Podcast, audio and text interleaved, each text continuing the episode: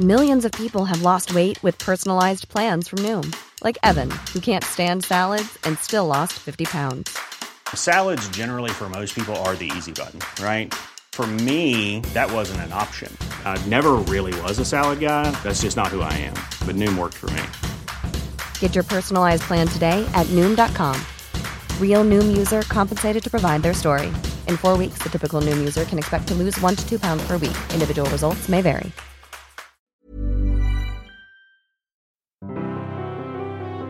Welcome to The Broad Experience, the show about women, the workplace, and success. I'm Ashley Milne-Tyte. This time on the show, how stress affects women at work and everywhere else. I didn't share what was happening with any of my family or friends for quite some time. And I would just march forward like a good soldier to go to work and do good things there. And what we can do about it. It's about communicating what you need and want in the right language, but it's also about asking questions. Coming up, managing stress in the 21st century workplace.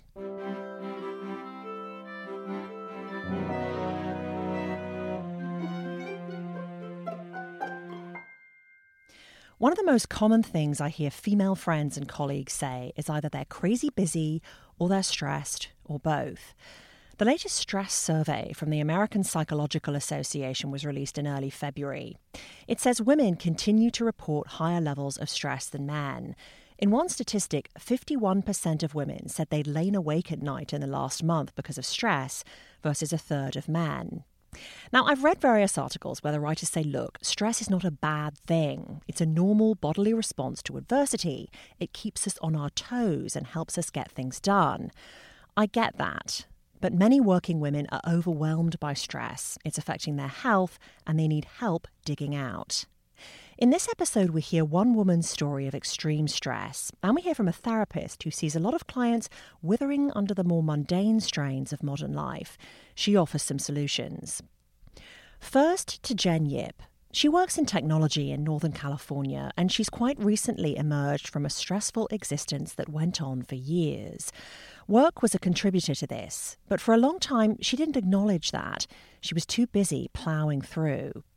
Before we talked about that situation, I wanted to know about her upbringing, who had raised her, and what hopes or expectations they had for her future. My mom uh, came to the United States as an immigrant uh, around the age of 11 or 12. My father was born and raised in Brooklyn. Um, so I would say I'm sort of a 1.5 generation uh, Chinese. And um, I I felt like we had a lot of high expectations growing up, myself and my my siblings.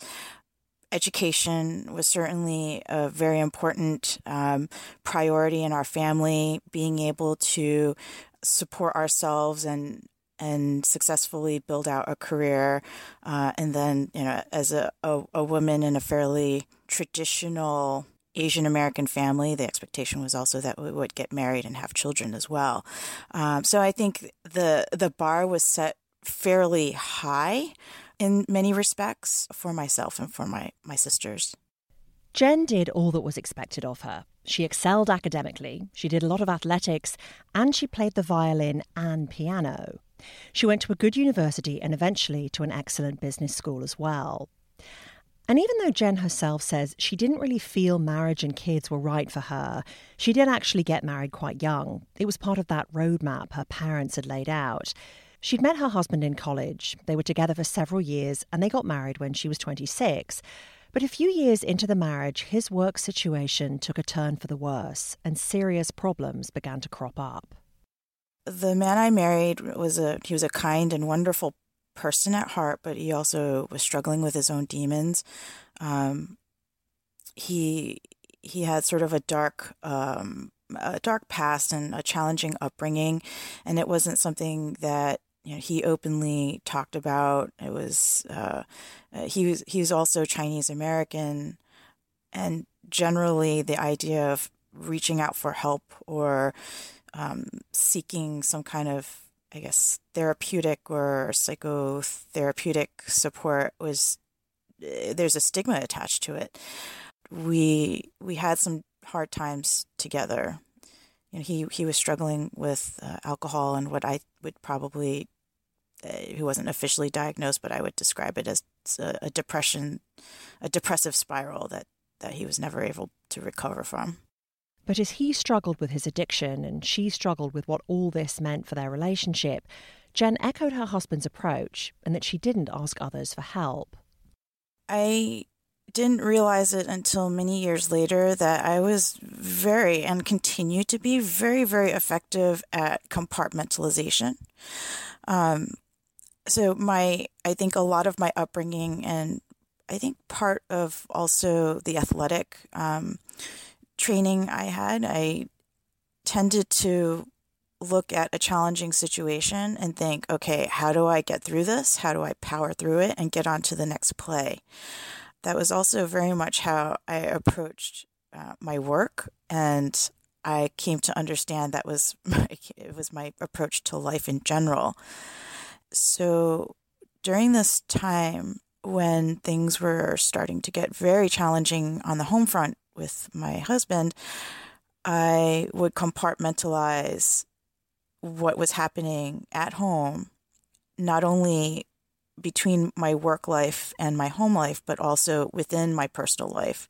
I didn't share what was happening with any of my family or friends for quite some time. Um, and I would just march forward like a good soldier to um, go to work and do good things there.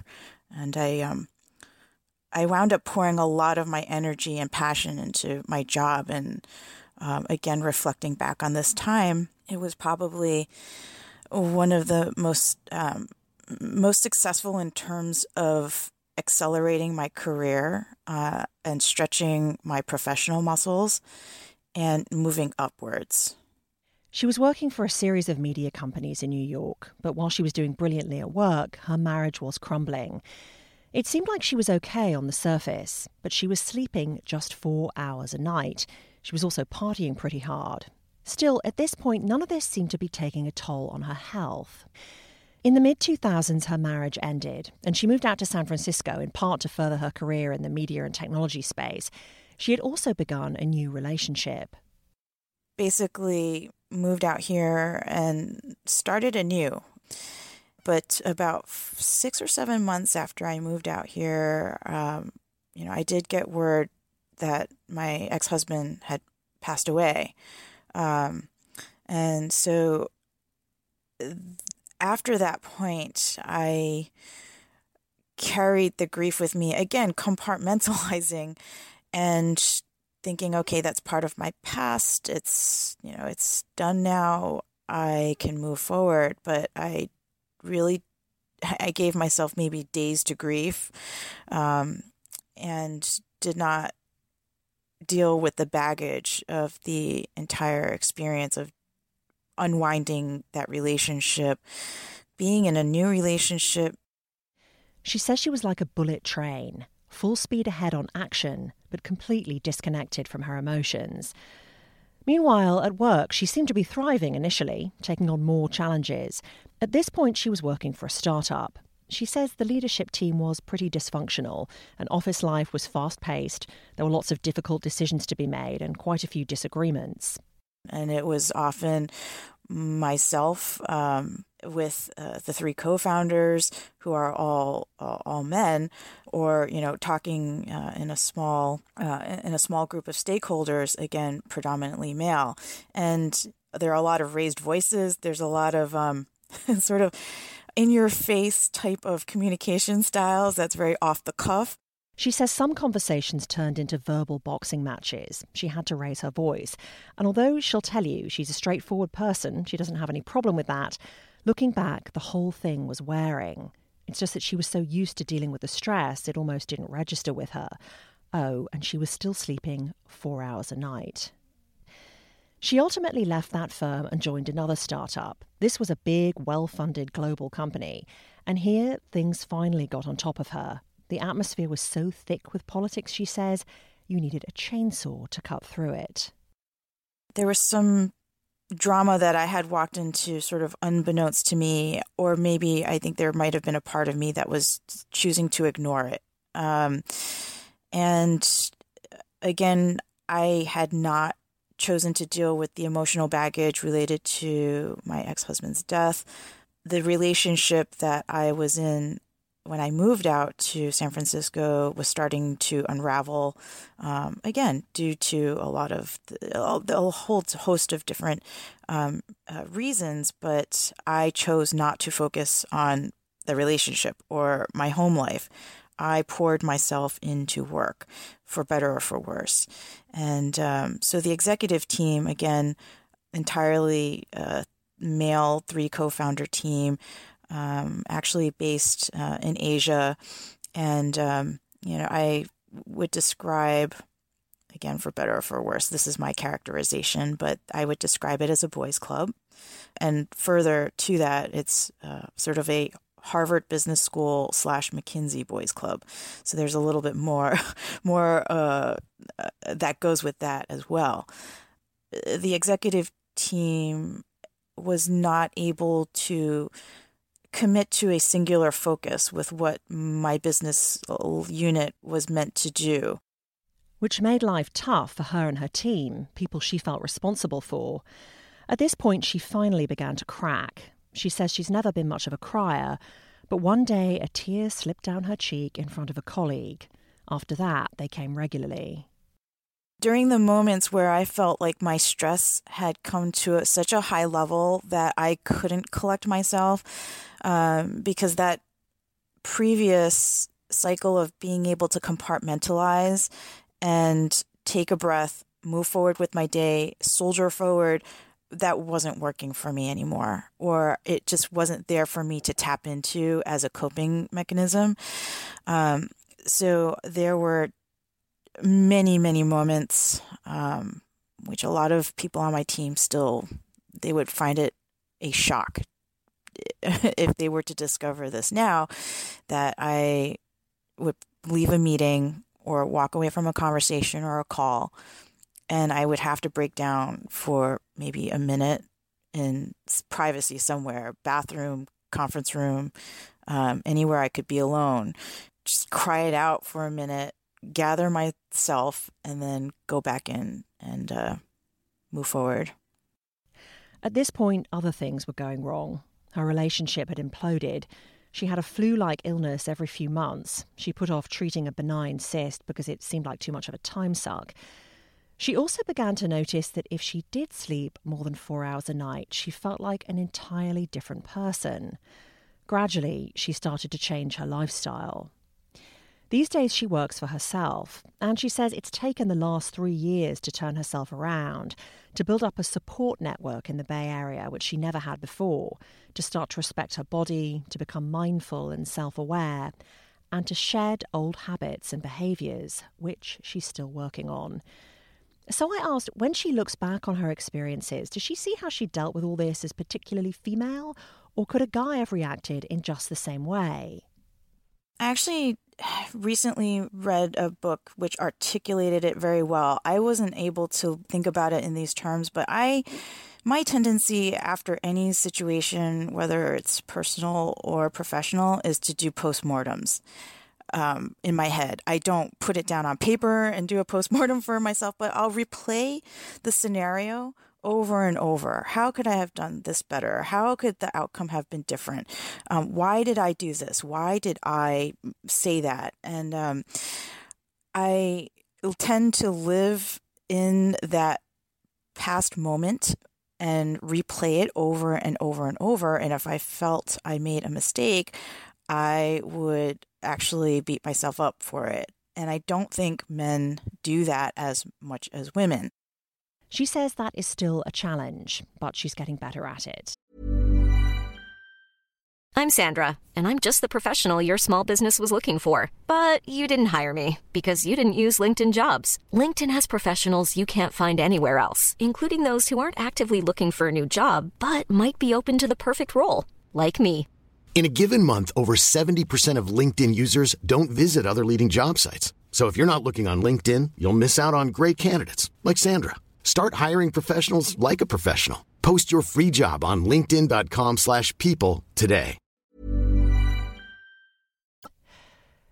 So, as you've heard, Jen's way of coping with a lot of stress was just to keep going. She wasn't asking anyone for help, she wasn't sharing the burden of what she was going through. But she may be unusual among women. Psychotherapist Marjorie Hirsch has her own practice in New York. She also works a few days a week at a big corporation as their on staff counselor. She says yes, the professional women she sees are frazzled. I ha- actually myself have a magnet, and it says stress happens when your mouth says yes and your brain says no. And so women typically are more prone to being helpful, kind, considerate, thoughtful, you know, and it's part of their biological makeup as well as their tending to other people. That means we're likelier to take on more because we don't want to disappoint someone and taking on more work of all kinds usually means more stress. I, I suspect that women will say, Oh, I'm so stressed about this. I suspect yeah. they're more vocal, and I wonder whether the men even articulate it. Actually, uh, men are coming in and saying, they say it slightly differently. They'll say, uh, I have so many people pulling at me you know, one of my clients came in recently and he said, My wife gives me a list to do when I come home from work. And so it's trying to manage everything and having the time to manage it. And so they think of it more as honey do's, you know, honey do this, honey do that, etc. A woman thinks it is their responsibility to make sure everything gets done. And if Honey doesn't do it, they'll do it. They'll make arrangements to have somebody come in. They'll have to leave their job, come home, be there to make sure the person gets in the apartment to fix something, and then go back to work. She says even with a female couple, each person tends to fall into a traditional role in the relationship. The woman who works less, she says, she'll be the one to do traditionally supportive things like letting in the plumber.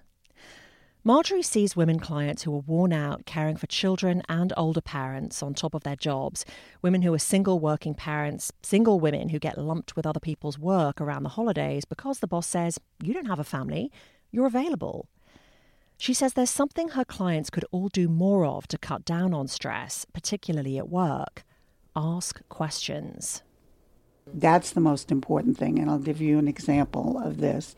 One of my uh, clients was very upset because her boss keeps, and it's a female boss, um, her female boss keeps uh, emailing her all weekend, the entire weekend.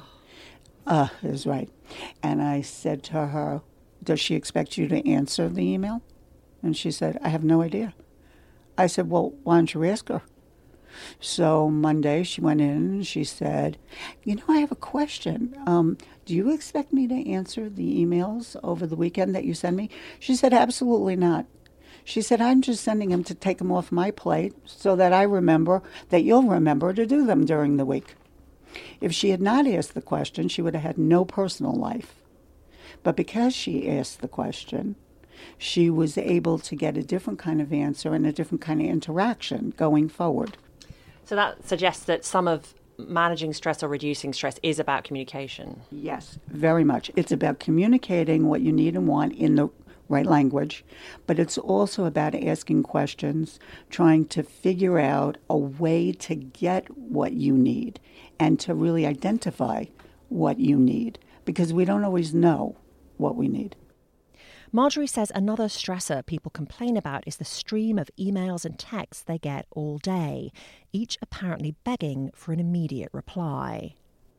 Yeah, and I mean, talk about that because obviously the tyranny of email is something that I'm aware of and beginning to experience more and more. I miss stuff mm-hmm. because my inboxes, plural, now have so much stuff coming in and and it and that I find stressful actually. I try and manage my inbox at the end of the day. I try to get it down to one page so that I'm so that I visually I'm not it's not so crowded. But um, I mean, how you've talked about communication being vital to to sort of cutting down on some of this. When you're talking to clients, what else do you advise people who are in these very packed lives to do? Mm-hmm. Uh, well, I just had a conversation with my client this morning, and she's running around on roller skates and her husband is also working and she has two kids and she has a nanny but reduced hours. Nanny she commutes so it's an hour commute each way. So does her husband. Um, and i said to her are you having any fun?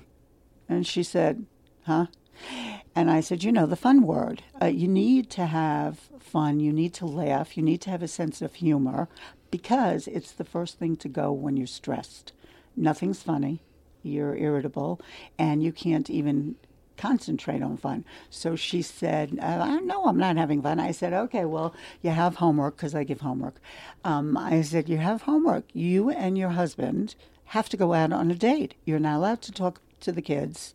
You're not allowed to talk about the kids. You're not allowed to check in with the nanny and make sure every not, the house didn't burn down. You're not to do anything except enjoy each other. That's it. And and she said, Well, when am I supposed to fit that in?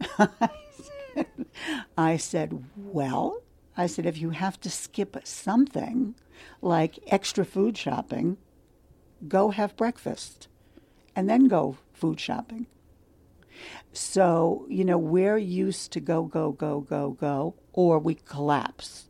Or people are sitting watching TV and they're making lists in their mind over and over again about everything that they have to do. Or what if this doesn't get done? Or what if that doesn't get done? Or what if this happens? What if we have a snowstorm? Oh my God, what's going to happen with the kids? What's going to happen with my work? What's going to happen with this and that? And what I tell people is don't keep catastrophizing. Don't generalize, oh, this is going to be awful when this happens. No, you will deal with whatever it is one step at a time. But if you're not present, for living your life, it's going to be problematic. So you have to still have a little bit of downtime. It's like sleep. Everybody needs sleep. It's a way your body rejuvenates itself. Same thing with downtime. You need a little downtime and you have to figure out how you're going to have it. Actually, and listening to you talk about that makes me think about boundaries because. And I wonder if you think there's any difference between men and women setting boundaries, because this ability to set boundaries is something I, as a woman, am trying to get better at. But I, I detect it in myself when you've got all these emails coming at you somebody wants something somebody wants something else. Got to get back to that person about this. It, it, it you think oh my gosh I've, I've, got i've got so many people to respond to. And, and then there's that real person physically there who wants something from me. And and i i think either men are better at ignoring stuff or they're better at drawing boundaries and saying, you know what, I'm actually, it's not urgent. I'm not going to deal with that today. I, I, I, this is my theory that women are not as good at that. Absolutely. You have, your theory is 100% correct. What ends up happening is it's hard for women typically to say no. Uh, it just is because they're supposed to do everything. So when they say no, they go, oh my gosh, I have just said no the person's going to hate me. They're going to think I'm inept, Wh- whatever the setting is, uh, you know, or my, think I'm a bad person. That, oh, for sure, I'm a bad human being, and I'm not, I'm not the loving, warm female spirit, you know. No, that's absolutely not true. You are not only allowed to say no, but if you do not say no, you will be a drowning human being, literally.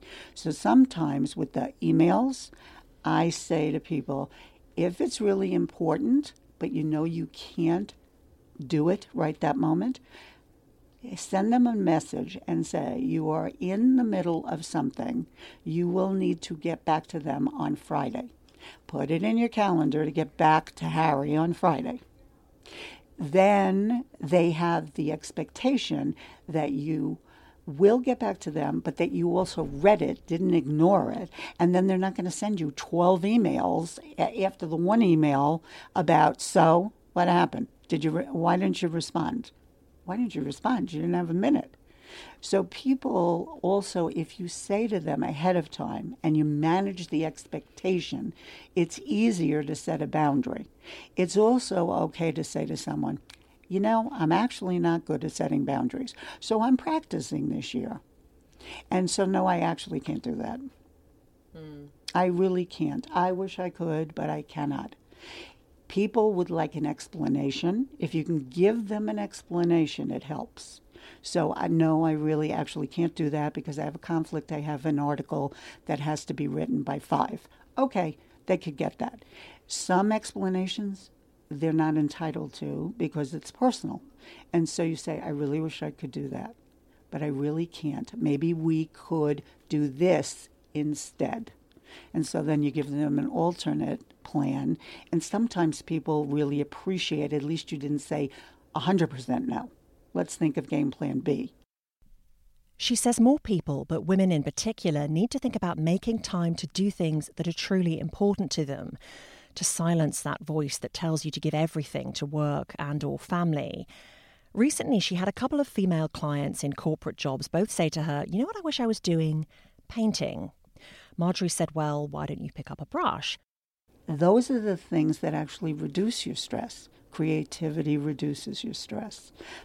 Doing something helpful. Somebody said they wanted to volunteer recently. That's helpful. So it gets you outside of yourself and you think about other people.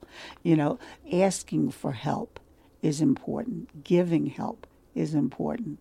Finding out what would make your life more manageable and easier, and then saying, do you think you could do this? Or trading off if you have a child and saying, you know, could you take my child Tuesday from 2 to 6 and I'll take yours Thursday from 2 to 6? Asking all the questions. It's so important to ask questions. You know, I was thinking of doing this. Would it be better if I did it Tuesday or would it be better if I did it Thursday? You know, so that people also then feel they have a little bit of input, but not total control over your decision. So, any kind of stress reduction, you know, the typical meditation, the typical journaling, reading, downtime, all of that is is one exercise, walking, whatever, singing, humming, dancing in your house, you know, whatever makes you happy, it gets your endorphins going and it actually helps you be a happier person. Marjorie Hirsch. Thanks to her and to Jen Yip for sharing her story earlier. This episode of the podcast has been supported by MailChimp. I'm grateful to them for lending some support to the show. I produce the Broad Experience newsletter using MailChimp. You can sign up for that on the homepage. I'll post more information about my guests and some links about stress under this episode at thebroadexperience.com. Thanks again to April Leslie for her help with this episode. I'm Ashley Milne Thanks for listening.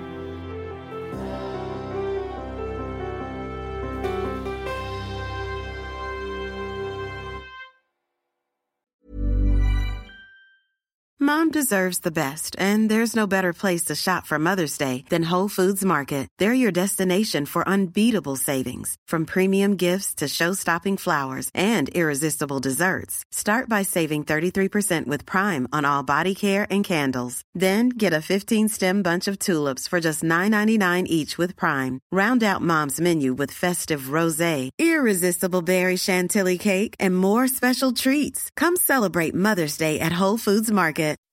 When you make decisions for your company, you look for the no brainers. If you have a lot of mailing to do, stamps.com is the ultimate no brainer. Use the stamps.com mobile app to mail everything you need to keep your business running with up to 89% off USPS and UPS. Make the same no brainer decision as over 1 million other businesses with stamps.com. Use code PROGRAM for a special offer. That's stamps.com code PROGRAM.